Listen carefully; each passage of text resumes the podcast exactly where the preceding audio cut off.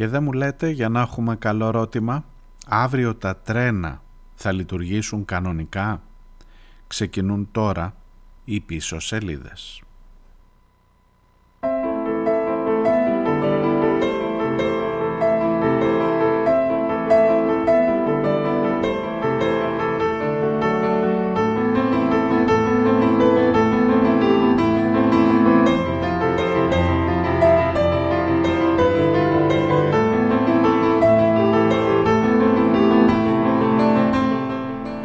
Γεια σας, καλώς ήρθατε.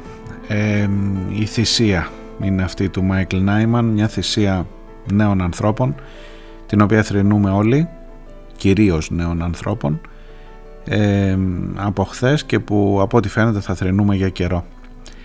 Και ερωτήσεις, πολλές, πολλές ερωτήσεις, απορίες, ε, στοιχειώδη πράγματα που πρέπει να τα βάλεις σε μία σειρά για να δεις που ακριβώς είσαι και τι ακριβώς πρέπει να κάνεις αν μπορείς να κάνεις κάτι. Αν μπορείς. Αλλιώς να σηκωθείς να φύγεις από αυτή τη χώρα. Ε, όχι με τρένο. Η, η επόμενη μέρα είναι, είναι καμιά φορά είναι ξέρετε και χειρότερη από την ίδια την ημέρα της τραγωδίας γιατί ε, μετά συνειδητοποιείς ότι υπάρχει υπάρχει πολύ μεγάλο εύρος ε, κοροϊδίας, πολύ μεγάλο εύρος, ε, δεν ξέρω πώς να το περιγράψω. Ε, την πρώτη μέρα έχεις τον χαμό των ανθρώπων. Τη δεύτερη μέρα έχεις την προσπάθεια δικαιολόγησης του χαμού των ανθρώπων και όλο το βάρος πάνω σε ένα σταθμάρχη που φταίει φυσικά, φυσικά φταίει ε, και έχεις όλη την προσπάθεια να γίνει damage control. Δηλαδή αυτό κάνουμε τώρα. Αυτό κάνουμε τώρα. Δεν, ε, δεν ξέρω πόσο μπορείς, πόσο, πόσο, έχεις, πόσο αντέχεις να θυμώσεις.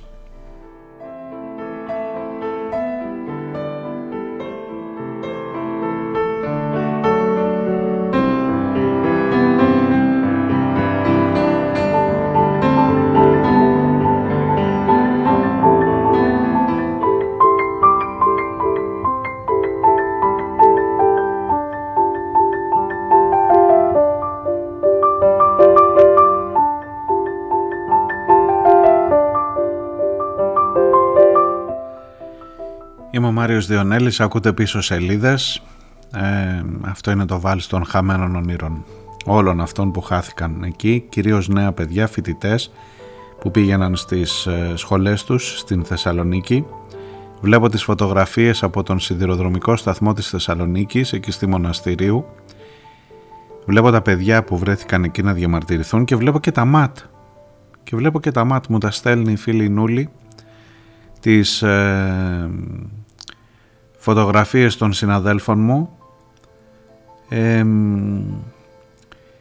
Είδα τα ματ έξω από το κτίριο της Hellenic Train, της τρένος έπειτα την όπως θέλετε, αυτής της εταιρείας που είναι πια Ιταλική, επίσης να υπερασπίζονται το κτίριο, την αξιοπιστία του κράτους, ξέρω εγώ, τι να υπερασπίζονται ακριβώς, δεν ξέρω, τη σύμβαση ενδεχομένως.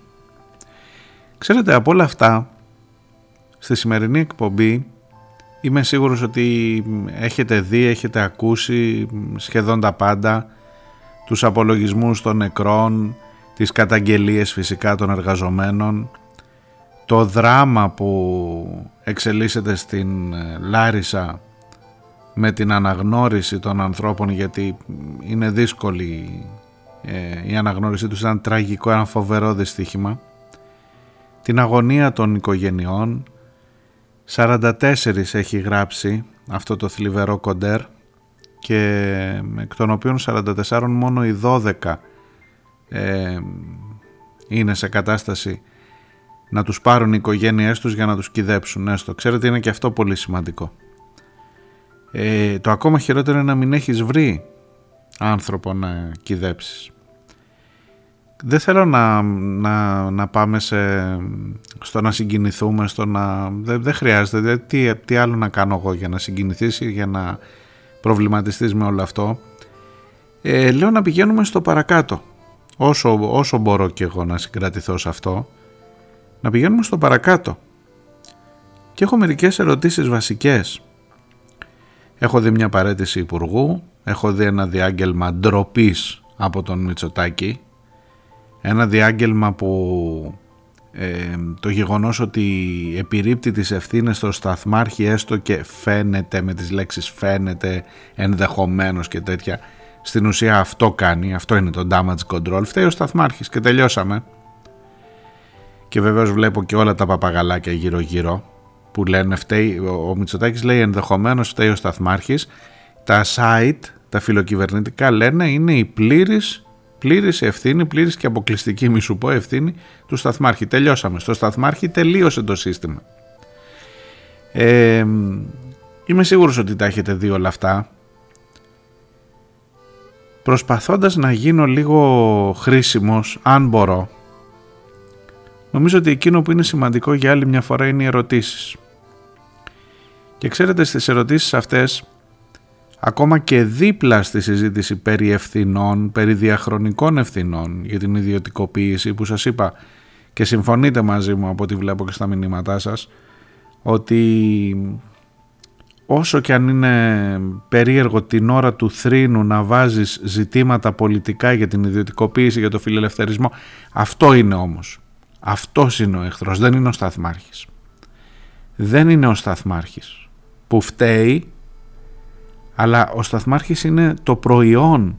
Το ότι ένας άνθρωπος ο οποίος δούλευε ο σταθμάρχης αυτός δούλευε ως αχθοφόρος στον ΟΣΕ μετά πήρε μετάταξη και τον πήγανε στα σχολεία στην πρωτοβάθμια εκπαίδευση να μοιράζει τα, παιδιά, τα, τα βιβλία στα σχολεία στα παιδιά. Και μετά έκανε μια μετεκπαίδευση και έγινε σταθμάρχης. Και είχε μόλις πριν από λίγο καιρό ξεκινήσει την δουλειά του αυτή. και σε αυτόν τον άνθρωπο εμπιστευτήκαμε σε, σε αυτόν τον άνθρωπο όχι ως προσωπικότητα ως, ε, ως κατάρτιση και ως εξειδίκευση εμπιστευτήκαμε και από ό,τι φαίνεται όλο το βάρος ήταν πάνω του γιατί δεν δούλευε κανένα άλλο σύστημα τις ψυχές χιλιάδων ανθρώπων που πηγαίνουν έρχονται στον κεντρικό σιδηροδρομικό άξονα Αθήνας Θεσσαλονίκης.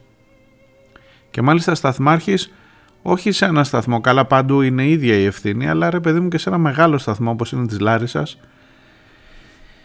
Λοιπόν, ερωτήσεις. Ερωτήσεις.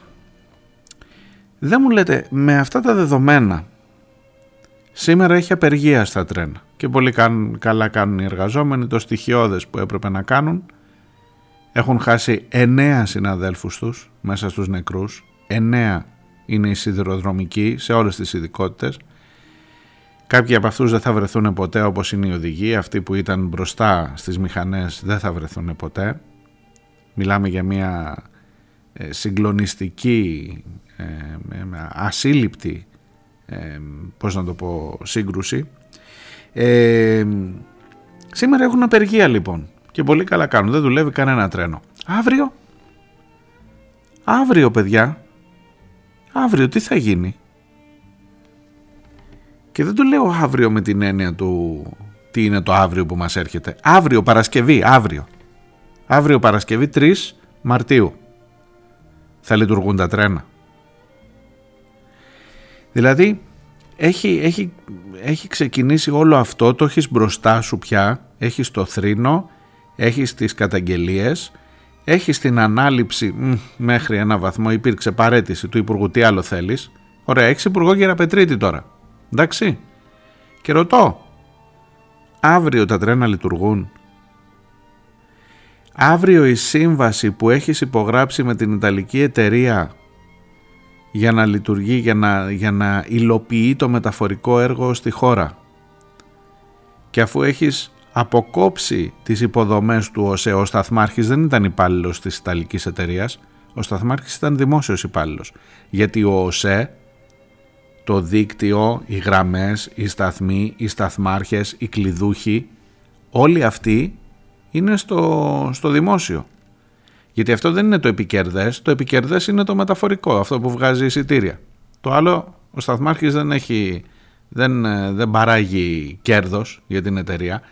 Αυτό ήταν το σχέδιο από το 2008. Οπότε κράτα τους σταθμάρχες και όλη την υποδομή αυτή, την πλέμπα, την, πώς να το πω έτσι, την, ε, ε, τη σαβούρα ρε παιδί μου, ε, αυτό που δεν βγάζει λεφτουδάκια, κράτα τα όλα στο κράτος, να, απλά να πληρώνει το κράτος, το σταθμό, δεν θέλουμε να κάνει τίποτα άλλο, απλά να πληρώνει.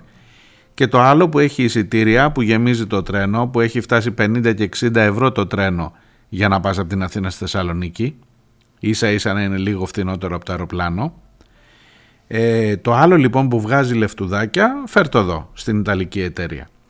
Και άρα τώρα η Ιταλική εταιρεία μπορεί να σου πει, κάτσε φταίω εγώ, που το κράτος είναι που, αυτό είναι ένα αφήγημα που ακούστηκε χθες πάρα πολύ και θα ακουστεί και τις επόμενες μέρες. Τι σε πειράζει η σύμβαση που υπέγραψα εγώ, εγώ δεν είμαι εντάξει. Εγώ βάζω το τρένο πάνω στις ράγες και πρέπει οι ράγες να είναι ανοιχτές και να μην έχει άλλο τρένο από την ανάποδη και το φροντίζει ένας δημόσιος υπάλληλος αυτός. Αυτό. Εγώ κάνω την μετακίνηση, διαβάζω μάλιστα στο site της Hellenic Trains,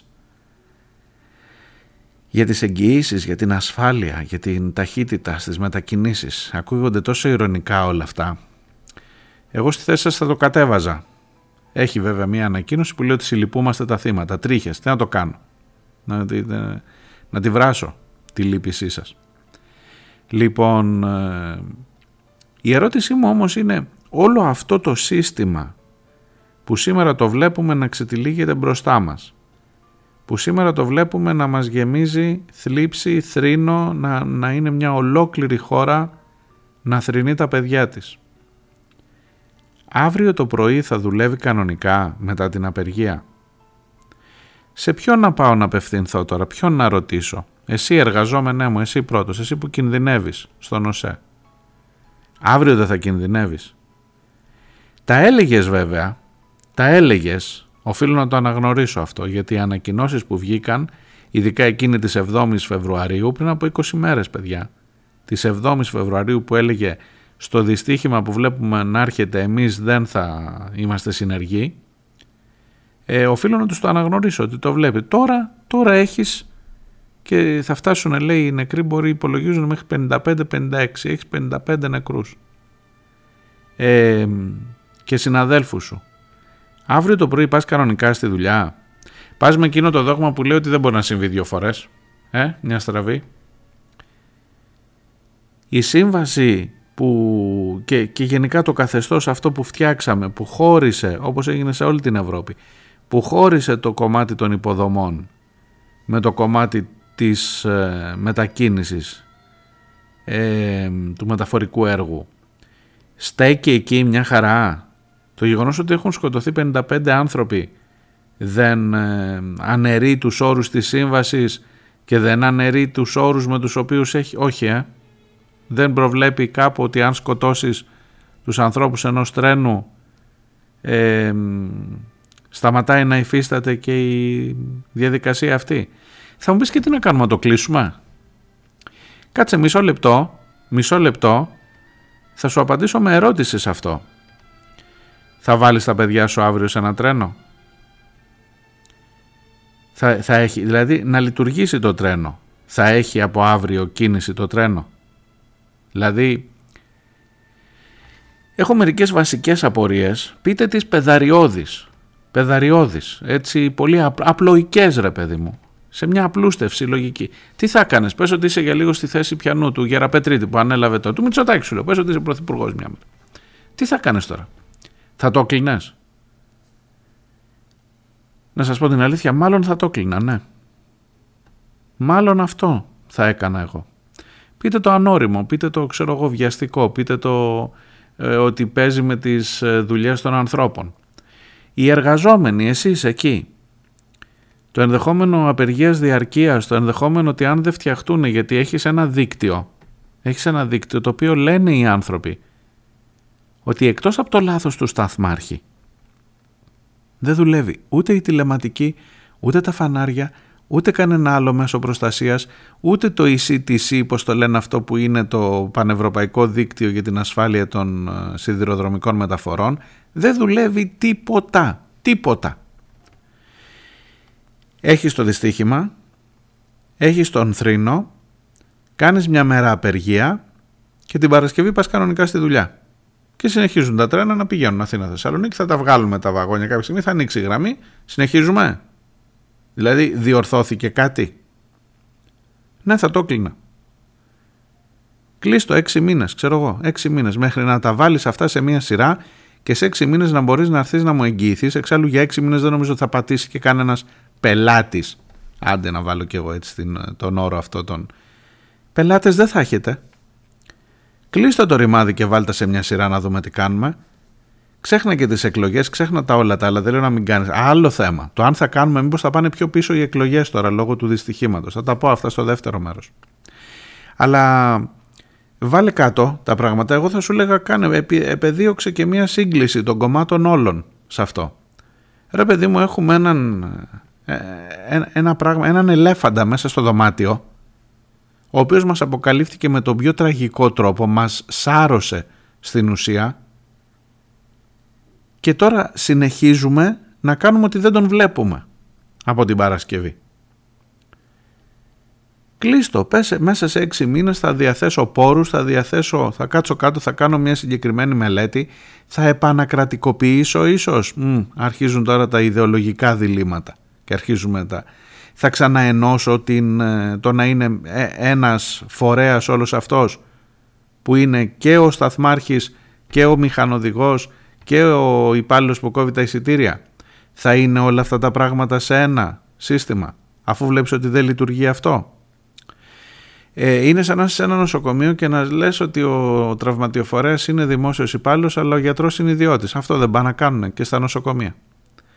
Ε, έχεις ένα... Τι, τι παράδειγμα να σου πω ρε παιδί μου.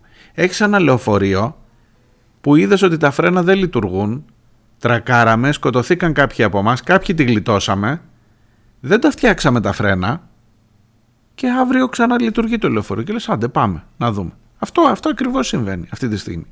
Δεν ξέρω τι άλλο παράδειγμα να σου πω για να καταλάβεις. Εγώ ρωτώ, είναι δυνατόν να ξαναλειτουργεί το τρένο από αύριο το πρωί.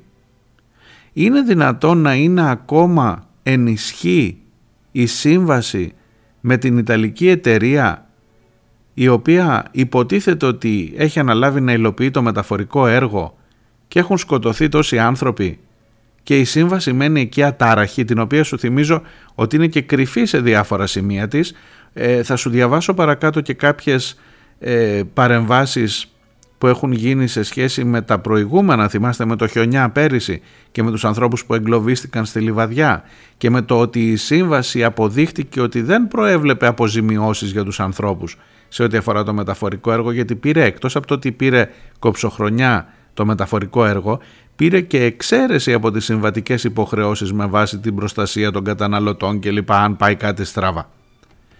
Η σύμβαση αυτή σε όλα τα μέρη της είναι λεόντιος υπέρ της εταιρείας.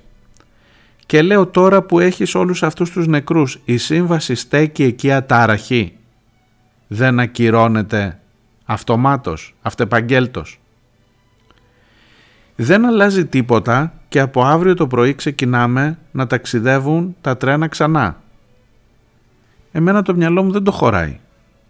Ξέρετε, σε αυτό πάντα λέω μετά ότι μπορεί να φταίει το δικό μου το μυαλό. Όπως δεν χωράει ότι κυνηγάς και ρίχνεις χημικά στους ανθρώπους που διαδηλώνουν έξω από τη. Ναι, άσε, θα σπάσουν τα τζάμια τώρα, ναι, προφανώς. Καταδικάζεις τη βία από όπου και αν προέρχεται. Όχι, δεν την καταδικάζω. Όχι, ξεκάθαρα, δεν την καταδικάζω. Ναι, είναι ένας άνθρωπος έξω από εκεί που έχει οργιστεί και που πετάει μια μολότοφ και σπάει τα τζάμια του κτηρίου που στεγάζεται η ελληνική αυτή. Τον καταδικάζεις, Όχι, δεν τον καταδικάζω. Θα το έκανες εσύ, μπορεί να μην το έκανα. Μπορεί και να το έκανα αν ήταν δικό μου παιδί μέσα σε αυτό. Το τρένο. Πηγαίνουν τα παιδιά σε ένδειξη συμπαράστασης στη Θεσσαλονίκη στο σταθμό και τους στέλνει στα ΜΑΤ εκεί για να φυλάνε το, τα τρένα. Το, τόση ασφάλεια στα τρένα δεν έχουμε ξαναδεί. Αυτό είναι η ασφάλεια στα τρένα. Ότι τα ΜΑΤ φυλάνε το σταθμό το τρένου στη Θεσσαλονίκη. Ε, και από αύριο λειτουργούν τα τρένα κανονικά.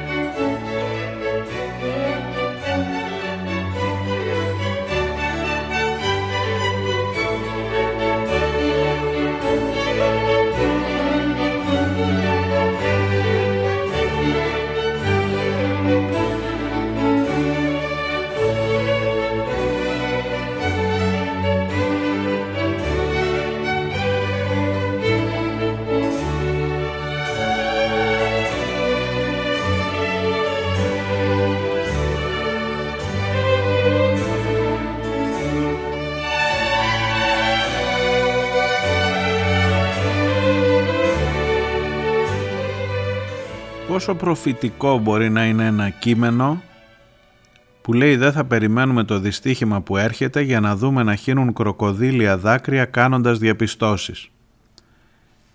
7 Φλεβάρι και την 1η Μάρτη τα κροκοδίλια δάκρυα του Καραμανλή, του Κώστα Καραμανλή του Αχιλέως είναι εκεί για να μας δείξουν ότι έχει βουρκώσει και ήταν είδηση, ήταν τίτλος «Βούρκωσε ο Κώστας Καραμανλής» πριν παρετηθεί. Και μετά λέει πήγε, πήγε, προσέξτε, πήγε στο, στο, στα τέμπη, έκανε την ε, αυτοψία, είδε, έκανε μια δήλωση η οποία δεν έλεγε τίποτα ούτε για παρέτηση ούτε για τίποτα, έλεγε ότι κάνουμε ό,τι μπορούμε και λοιπά και ότι χρειάζεται ψυχραιμία και αυτά που λένε συνήθως σε αυτές τις περιπτώσεις. Μετά γύρισε στην Αθήνα και μετά σκέφτηκε να παρετηθεί ή να τον παρετήσουν. Σας είπα damage control, κάποιος πρέπει τώρα κάτι. Και τώρα έχεις ε, και λέει παρετήθηκα ως ελάχιστη, ελάχιστη ένδειξη φόρου τιμής στα θύματα. Όχι φίλε μου Υπουργέ, παρετήθηκες επειδή δεν έκανες τίποτα σε αυτά που σου λέγανε τόσα χρόνια οι εργαζόμενοι και εσύ και όλοι οι προηγούμενοι. Γι' αυτό παρετήθηκες. Δεν, παρετή, δεν έχουν, χεστήκανε για την τιμή που τους κάνεις εσύ. Οι άνθρωποι που έχουν χάσει τους, ε, τους δικούς τους. Δεν παρετήθηκες γι' αυτό, παρετήθηκες για όσα δεν έκανες. Ε, και τώρα έχεις Γεραπετρίτη Υπουργό Υποδομών και Μεταφορών. Μέχρι τις εκλογές λέει ο Μητσοτάκης. Ε, και ο Μητσοτάκης μας δίνει και την υπόσχεση ότι θα πέσει άπλετο φως, το μαχαίρι θα φτάσει μέχρι το κόκαλο, ξέρετε του σταθμάρχη το κόκαλο, όχι αλλού κανενός. Ε, και συνεχίζεις τη ζωή σου κανονικά.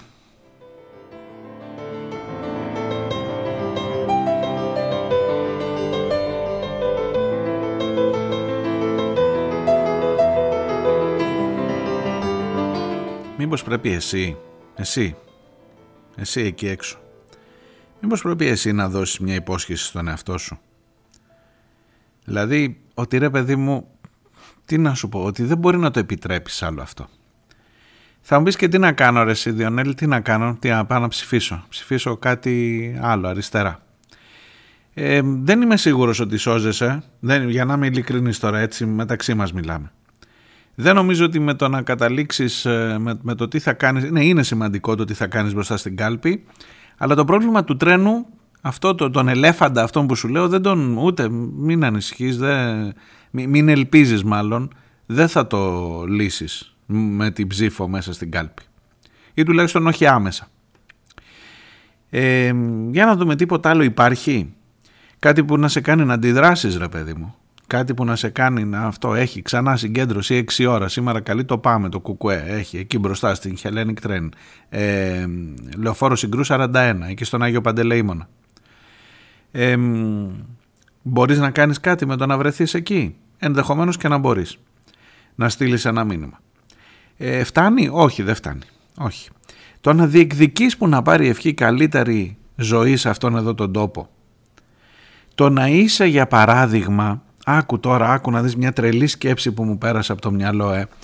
Κάνει απεργία ο μηχανοδηγός και δεν δουλεύει το τρένο σε άσχεση, σε ανύποπτο χρόνο, όχι τώρα, όχι τώρα που είσαι μαζί του, σε ανύποπτο χρόνο. Κάνει απεργία ο μηχανοδηγός και δεν δουλεύουν τα τρένα και εσύ τα βάζεις με το μηχανοδηγό. Τεμπέληδες του δημοσίου εκεί πέρα που δεν θέλετε να δουλέψετε κλπ. Όχι ότι δεν έχουν ευθύνες και οι συνδικαλιστές έχουν ευθύνες.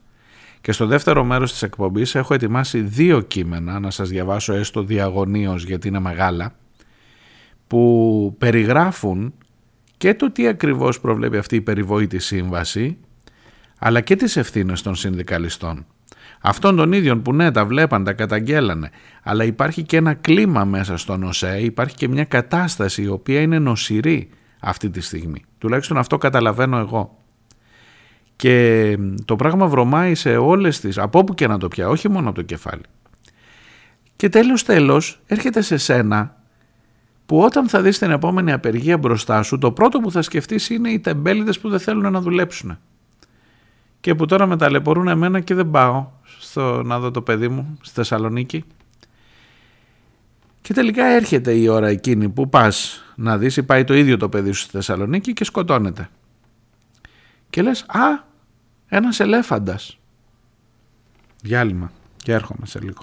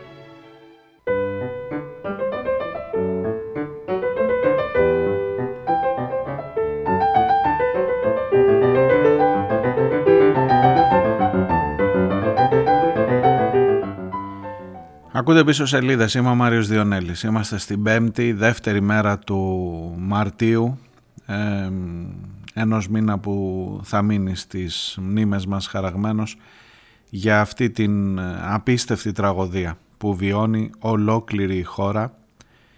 Βάλτε τον εαυτό σας, σας παρακαλώ, όσο γίνεται πιο κοντά στη θέση των θυμάτων, στη θέση εκείνων που έχασαν ανθρώπους αλλά και στη θέση εκείνων που γλίτωσαν ε, σας ομολογώ ότι σοκάρομαι ακόμα και βλέποντας ε, το, πόσο κοντά μπορεί να σου χτυπήσει την πόρτα μια τραγωδία τέτοια και η επόμενη στιγμή να είναι η στιγμή που θα βλέπεις τους αρμόδιους να προσπαθούν είτε βουρκώνοντας είτε παρετούμενοι έστω και προεκλογικά είτε εν πάση περιπτώσει ε, υποσχόμενη έρευνα σε βάθος όπως γίνεται συνήθως το υποσχόμενη όχι το έρευνα σε βάθος να τους βλέπεις να σε κοροϊδεύουν μέσα στα μούτρα να τους βλέπεις να ε, βάλε, λίγο, βάλε λίγο τον εαυτό σου να είσαι σε τέτοια θέση σε κάποιον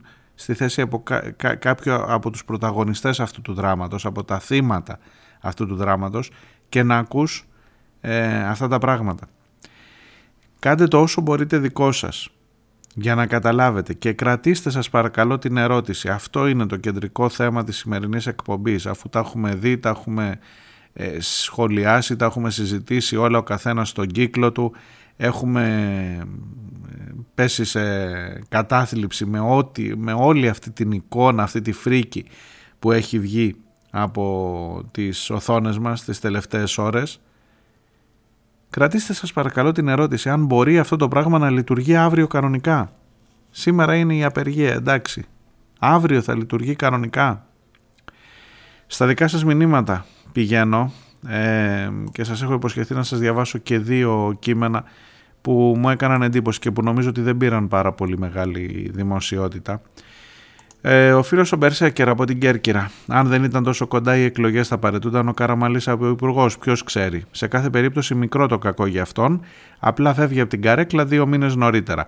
Το ερώτημα όμως είναι, θα είναι υποψήφιος στις επόμενες εκλογές; Γιατί αν όχι, είμαστε στους μείον δύο καραμανλίδες και δεν είναι και μεγάλο σόι, όσο το Μητσοτακέικο, ποιος θα το εκπροσωπήσει για να μαζέψει τις ψήφους τους;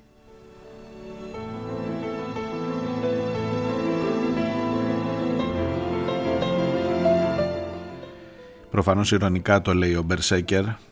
Δεν ξέρω ρε Μπερσέκερ πραγματικά δεν ξέρω. Ε, την, η τελευταία καούρα που είχε νομίζω αυτός ο λαός είναι ποιος θα εκπροσωπήσει, ποιος θα μαζέψει τις ψήφους των Καραμανλίδων αυτή τη στιγμή. Που έφυγε ο ένας και τον έφυγαν και τον άλλον μπας και σώσουν οτιδήποτε αν σώζεται. Ε, βέβαια θα μου πεις μην το λες γιατί την καούρα για να ξαναψηφίσουμε τα σόγια την έχουμε γιατί και εμείς μυαλό δεν βάζουμε. Μην το συζητάς. Οπότε μάλλον έχεις δίκιο στο να προβληματίζεσαι σε αυτά. Ο φίλος ο Αντώνης από την αρχαία Ολυμπία. Προς όλους που το πρώτο μέλημά τους είναι η ασφάλεια των πολιτών. Από τη στιγμή που από τον Νοέμβριο είστε ενημερωμένοι για τα προβλήματα φωτοσήμανσης και τηλεδιοίκησης στους σιδηροδρόμους, σταματήστε τις δηλώσεις, βγάλτε το σκασμό και εξαφανιστείτε από τον τόπο της τραγωδίας. Τα πατήματά σας βαραίνουν τις ψυχές των θυμάτων.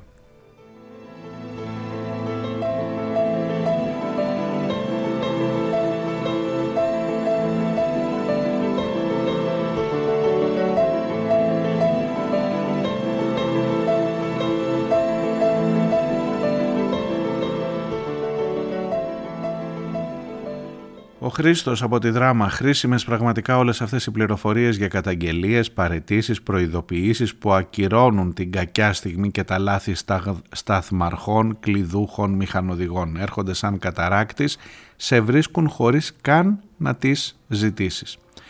Αυτό που συμβαίνει τώρα, αυτό όμως συμβαίνει τώρα. Τώρα που ήδη έγινε το κακό, όχι όταν έπρεπε, όπως συμβαίνει συνήθως, άκερα. Μετά το πένθος θα επιστρέψουμε στα ίδια, θα ξεχάσουμε. Θα συνεχίσουμε να σιωπούμε, να αδιαφορούμε ή να αποδεχόμαστε παθητικά την υποβάθμιση στην απαξίωση και απαξίωση στα αυτονόητα. Στην παιδεία, στην υγεία, στις μεταφορές, στη δικαιοσύνη, σε οτιδήποτε επηρεάζει την καθημερινότητά μας.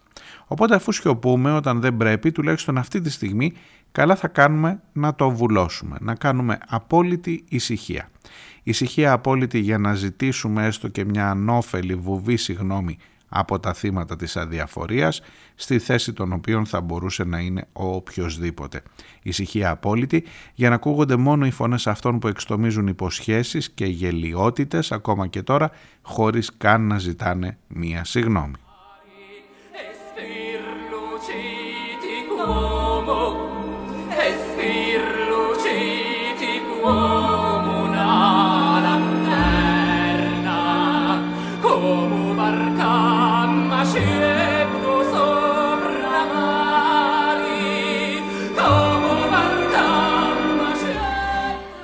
Η Νούλη μου γράφει «Καλή δύναμη με οργή όμως και θυμό. Δεν πρέπει να ξεχάσουμε. Δεν πρέπει να δεχτούμε να την πληρώσει μόνο ένας εργαζόμενος ενώ εταιρείες και διαχρονικά οι μέχρι τώρα κυβερνήσεις θα τη βγάλουν και πάλι λάδι. Δεν πάει άλλο. Εάν ισχύουν τα όσα αναφέρονται στο παρακάτω άρθρο και μου στέλνει ένα κείμενο ε, σύν το γεγονός ότι δεν λειτουργούσαν όλες οι ασφαλιστικές δικλίδες που προλαβαίνουν το ανθρώπινο λάθος και το γεγονός ότι κανένας δεν έλαβε υπόψη του τα εξώδικα που έστελναν οι εργαζόμενοι αλλά τους απαντούσαν με εξώδικα, οι άνθρωποι είναι στιγμοί εκκληματίες και πρέπει να πληρώσουν.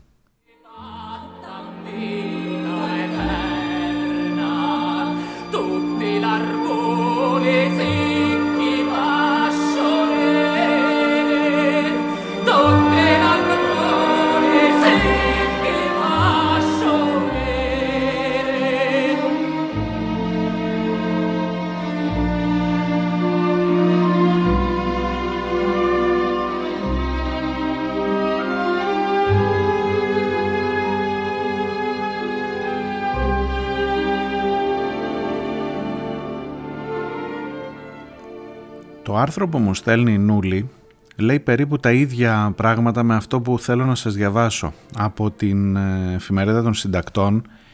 Λέει για το σύστημα με το οποίο προάγονται ε, σε σταθμάρχες, με το οποίο λειτουργεί η διαδικασία στελέχωσης μέσα στον Οργανισμό Σιδηροδρόμων Ελλάδος. Στο δημόσιο κομμάτι, σε αυτό που δεν έχει γίνει ακόμα ε, ιδιωτικό ή σε αυτό που δεν πρόκειται να γίνει ιδιωτικό γιατί δεν είναι κερδοφόρο. Ο Σταθμάρχης είπαμε δεν φέρνει λεφτά, τα εισιτήρια και το μεταφορικό έργο φέρνουν λεφτά. Λοιπόν, το ίδιο περίπου ε, κείμενο ε, το, μου, το μου το στέλνει και με, από την σελίδα workender.gr ε, Να γιατί κάνουν σταθμάρχες τους 60χρονους. Γιατί γίνεται η διαδικασία εκτός, εκτός ΑΣΕΠ γιατί μπορείς να βάλεις τους δικούς σου. Γιατί μπορείς να βάλεις τους ανθρώπους που ξέρεις ότι μέσω ενός συστήματος θα σου φέρουν ψήφους και μπορούν να είναι πελατάκια εκλογικά. Γιατί το έχουν δεχτεί και οι εργαζόμενοι. Νούλοι. Αυτό. Θα διαλέξω ε, να διαβάσω από το διπλανό κείμενο αυτό που σου έλεγα ε, στην, ε, στην προηγούμενη υπόθεση ε, έχει τίτλο στην ε, εφημερίδα των συντακτών «Φταίει μόνο ο Σταθμάρχης». Το υπογράφει ε, ο Δημήτρης Μακροδημόπουλος, ο οποίος είναι τέος αρχιμηχανικός στον ΟΣΕ ε, από την Αλεξανδρούπολη και λέει ότι η διαδικασία για την ανανέωση του προσωπικού στην ουσία έχει σταματήσει από το 1985 στον Οργανισμό Σιδηροδρόμων Ελλάδος.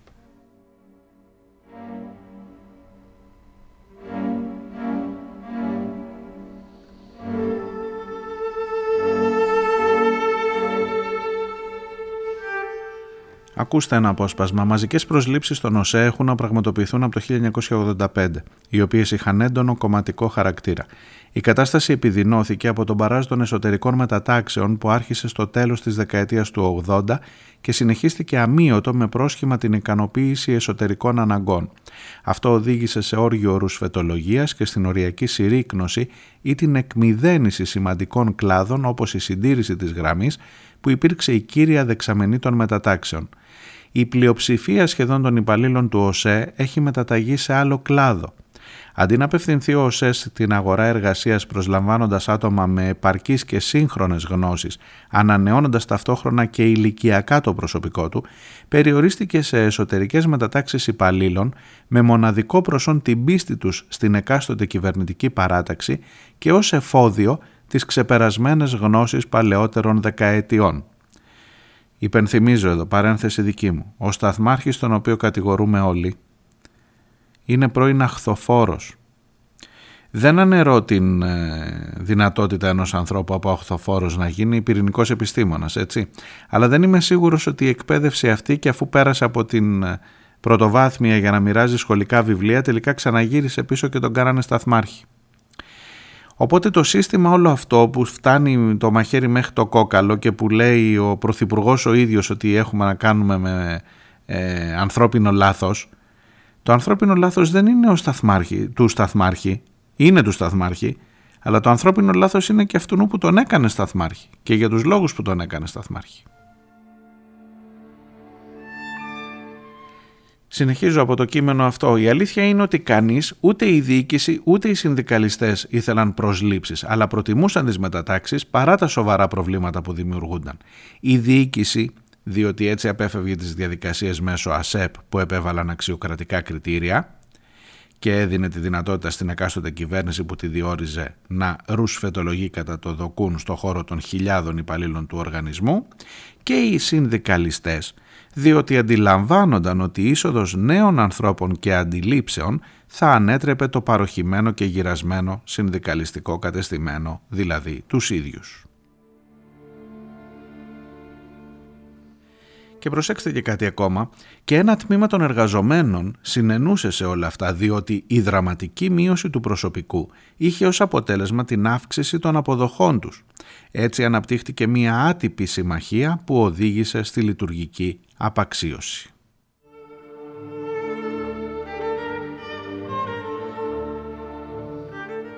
Η κομματική ρουσφετολογία είχε φτάσει σε τέτοιο επίπεδο ώστε οι προαγωγές δεν διεξάγονταν κάθε χρόνο όπως επέβαλαν οι κανονισμοί, αλλά ανά τριετία ή τετραετία, αναδρομικά.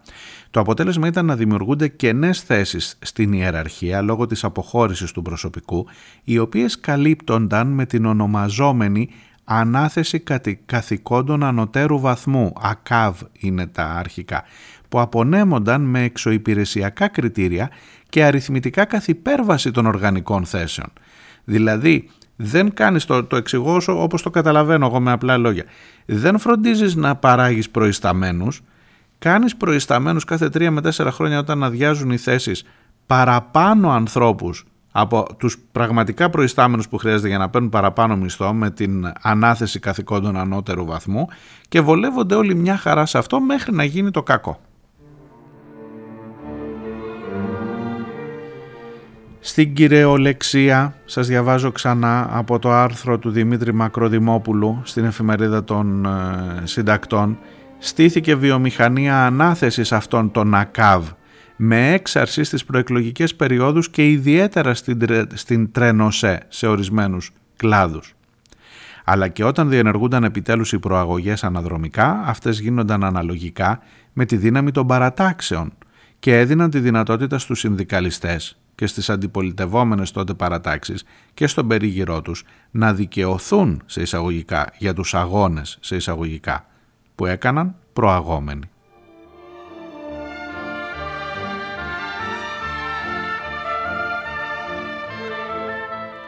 Όμως, όταν ένας οργανισμός προσπαθεί να εξυγχρονιστεί τεχνολογικά χωρίς να ανανεώνει το ανθρώπινο δυναμικό του, ώστε να, μεταφέρει και, να μεταφερθεί και η τεχνογνωσία της νέας γενιάς, αλλά καλύπτει ιδιαίτερα τους νέους τομείς με μετατάξεις του υφιστάμενου προσωπικού που βίωνε ακόμα τεχνολογικά και γνωστικά τις δεκαετίες του 80 και του 90, είναι επόμενο να δημιουργεί χάσμα ανάμεσα στις λειτουργικές απαιτήσεις της νέας τεχνολογίας και στις δυνατότητες του προσωπικού με αποτέλεσμα τον κίνδυνο πρόκλησης ατυχημάτων.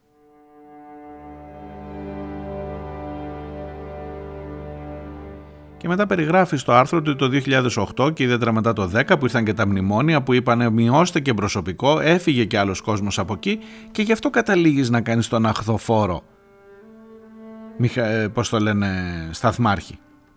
Γι' αυτό καταλήγεις, γιατί δεν έχεις καμιά άλλη επιλογή. Και γι' αυτό καταλήγεις να έχεις τις τραγωδίες αυτές. Και ρωτώ ξανά, με αυτά τα δεδομένα και μετά τη σημερινή απεργία, αύριο τα τρένα θα λειτουργούν κανονικά;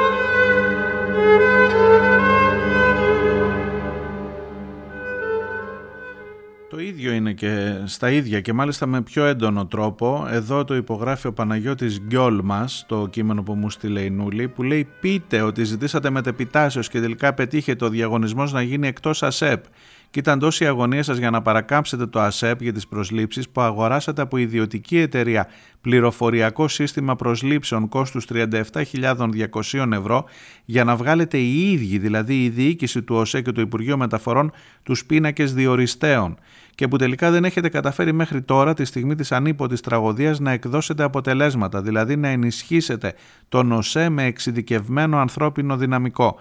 Πείτε τα όλα και μην κρύβετε τις ευθύνες σας πίσω από έναν 60χρονο. Αρθείτε έστω και τώρα στο ύψος των περιστάσεων.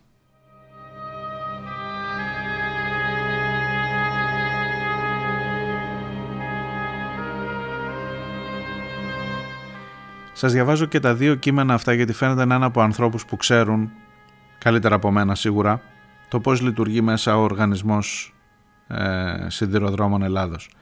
Και που βλέπουν τις αιτίες μαζί με την έλλειψη της υποδομής, μαζί με τα συστήματα που δεν λειτουργούν, μαζί με την τηλεδιοίκηση, μαζί με την τηλεματική, μαζί με το ευρωπαϊκό σύστημα ε, ελέγχου των τρένων μαζί με όλα αυτά το γιατί φτάσαμε εδώ που είμαστε σήμερα.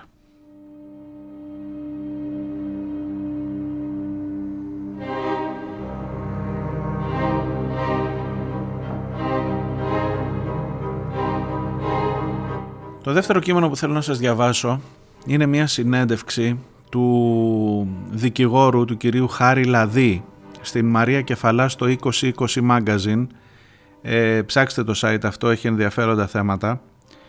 Ο Χάρης Λαδής είναι ο δικηγόρος που έχει μηνύσει την Τρενοσέ, δηλαδή την Hellenic Train, αυτή που έχει πουληθεί στους Ιταλούς, για την ε, υπόθεση του Γενάρη του περασμένου, του 22.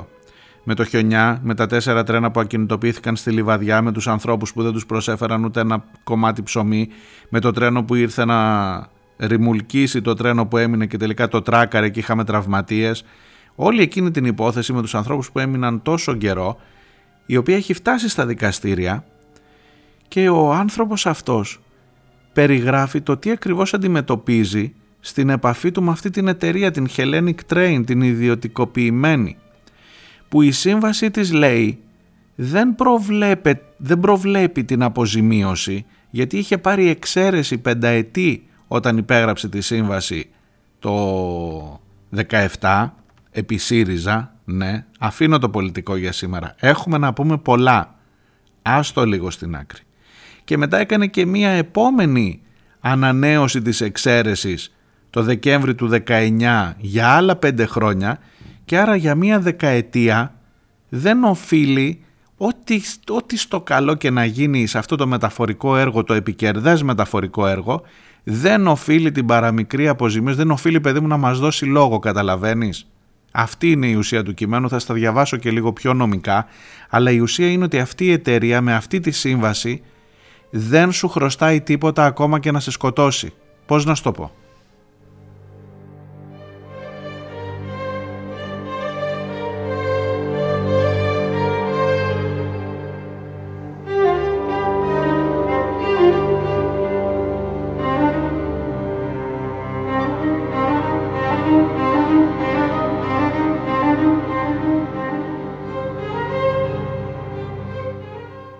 Λοιπόν ο άνθρωπος αυτός ότι η Τρένοσέ παραβιάζει μια σειρά διατάξεων του Ευρωπαϊκού Κανονισμού, του Ευρωπαϊκού Κοινοβουλίου και Συμβουλίου που προβλέπει τα δικαιώματα της υποχρέωση των επιβατών και των σιδηροδρομικών εταιριών και μάλιστα της έχει επιβληθεί πρόστιμο 300.000 ευρώ. Ε, ωστόσο το 2009 έχει εκδοθεί μια απόφαση του Υπουργείου Μεταφορών που εξαιρεί την Ελλάδα από σειρά διατάξεων του κανονισμού με πενταετή διάρκεια και το 14 μετά παρατάθηκε μία ακόμα φορά για άλλα πέντε χρόνια και παρατείνεται το 19 για άλλα πέντε χρόνια. Εξαιρείται λοιπόν από τα δικαιώματα και τις υποχρεώσεις των επιβατών ε, των ε, σιδηροδρομικών σταθμών λαμβάνοντας υπόψη όπως γράφει η εξαίρεση την ιδιαιτερότητα της ελληνικής σιδηροδρομικής αγοράς όπως διαμορφώνεται από τις λειτουργικές συνθήκες του σιδηροδρομικού δικτύου της. Οι διαδικασίες αυτές ξέρετε τι σημαίνουν τελικά; Στην περίπτωση εκείνη του Γενάρη του 22 με την ταλαιπωρία των ανθρώπων και τον τραυματισμό των ανθρώπων σήμαινε ότι τους φιλοξένησαν τελικά αφού ήρθε το τρένο, τράκαρε και όλα αυτά τα ξέρετε, τα έχουμε ξαναπεί τράκαρε και τους πήγε το βράδυ να μείνουν σε ξενοδοχείο ε, σε ό,τι αφορά την ενημέρωση, την ευθύνη και τις καθυστερήσεις αποζημιώσεις, τα πρότυπα ποιότητας των υπηρεσιών κλπ. δεν υπάρχει καμία υποχρέωση και ότι όταν τους πήγε στο ξενοδοχείο έλεγε ρητά μόνο διανυκτέρευση χωρίς πρωινό. Και είχε αφήσει τους ανθρώπους 20 τόσες ώρες μέσα εκεί, τους χτύπησε, τους τραυμάτισε και πήγε στο ξενοδοχείο και είχαν την απέτηση, έλεγε η σύμβαση, ότι δεν προβλέπετε, δεν σας χρωστάμε ούτε ένα σάντουιτς, ούτε ένα καφέ το πρωί. Καταλαβαίνετε γιατί πράγματα μιλάμε. Και ρωτώ λοιπόν σήμερα, οι συμβάσεις αυτού του είδους, ακόμα και η φιλοσοφία του διαχωρισμού του μεταφορικού έργου από το, από το κομμάτι των υποδομών, συνεχίζουν να ισχύουν στο, ακέραιο, στο ακέραιο με 50 νεκρούς; Συνεχίζουν να ισχύουν στο ακέραιο με 50 νεκρούς οι συμβάσεις και θα συνεχίσουν να δουλεύουν τα τρένα από αύριο κανονικότατα χωρίς τηλεματική, χωρίς φανάρια, χωρίς το ευρωπαϊκό σύστημα, χωρίς εκπαίδευση των μηχανοδηγών με ρουσφετολογικές μετακινήσεις των ανθρώπων που γίνονται σταθμάρχες και για όλα θα μας φταίει ο σταθμάρχης που έκανε λάθος. Είναι ποτέ δυνατόν;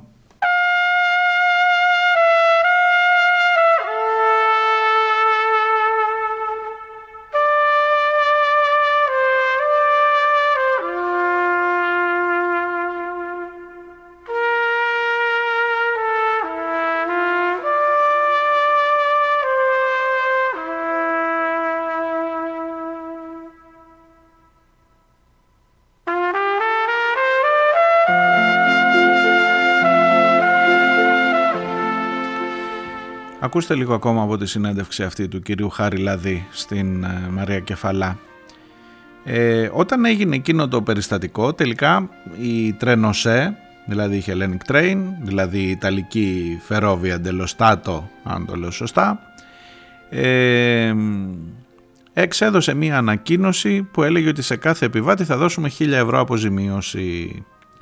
Είχαν απορία λέει οι άνθρωποι, ήταν και ο ίδιος ο ο δικηγόρος αυτός ο Λαδής ήταν και ο ίδιος επιβάτης και ανέλαβε να εκπροσωπήσει και τους υπολείπους όταν είδαν ότι η εταιρεία τους κοροϊδεύει και όχι χίλια ευρώ δεν τους δώσαν ούτε ένα σάντουιτς δεν τους δώσαν.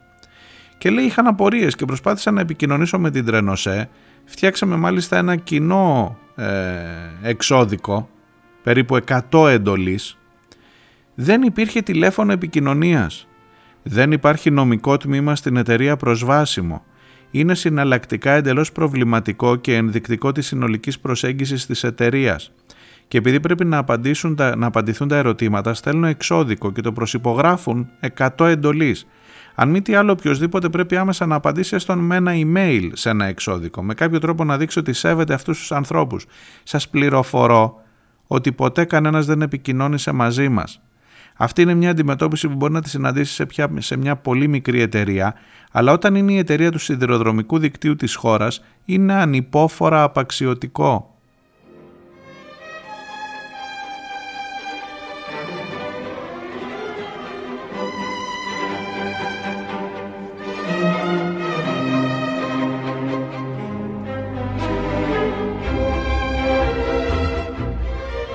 Και τώρα ακούσα έναν πρωθυπουργό να λέει ότι θα διερευνηθούν τα αίτια.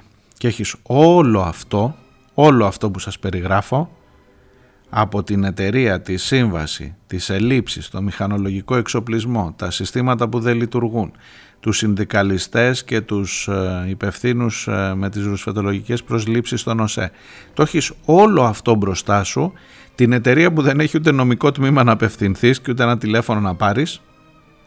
και τους ε, υπευθύνους ε, με τις ρουσφετολογικές προσλήψεις στον ΟΣΕ. Το έχει όλο αυτό μπροστά σου, την εταιρεία που δεν έχει ούτε νομικό τμήμα να απευθυνθείς και ούτε ένα τηλέφωνο να πάρεις και ξαφνικά θέλεις να μου πεις ότι από την Παρασκευή ή από τη Δευτέρα θα λειτουργούν ξανά περιμένοντας τι το επόμενο δυστύχημα; Κλείστο. Κλείστο για έξι μήνες. Κλείστο τέλος. Εξάλλου δεν θα έρχεται κανείς. Θα ξαναλέω. Κλείστο. Βάλε σειρά. Προσπάθησε αν μπορείς να το ξαναστήσεις από την αρχή. Δεν βλέπω άλλο τρόπο εγώ. Γεια σας. Να προσέχετε. Γενικά.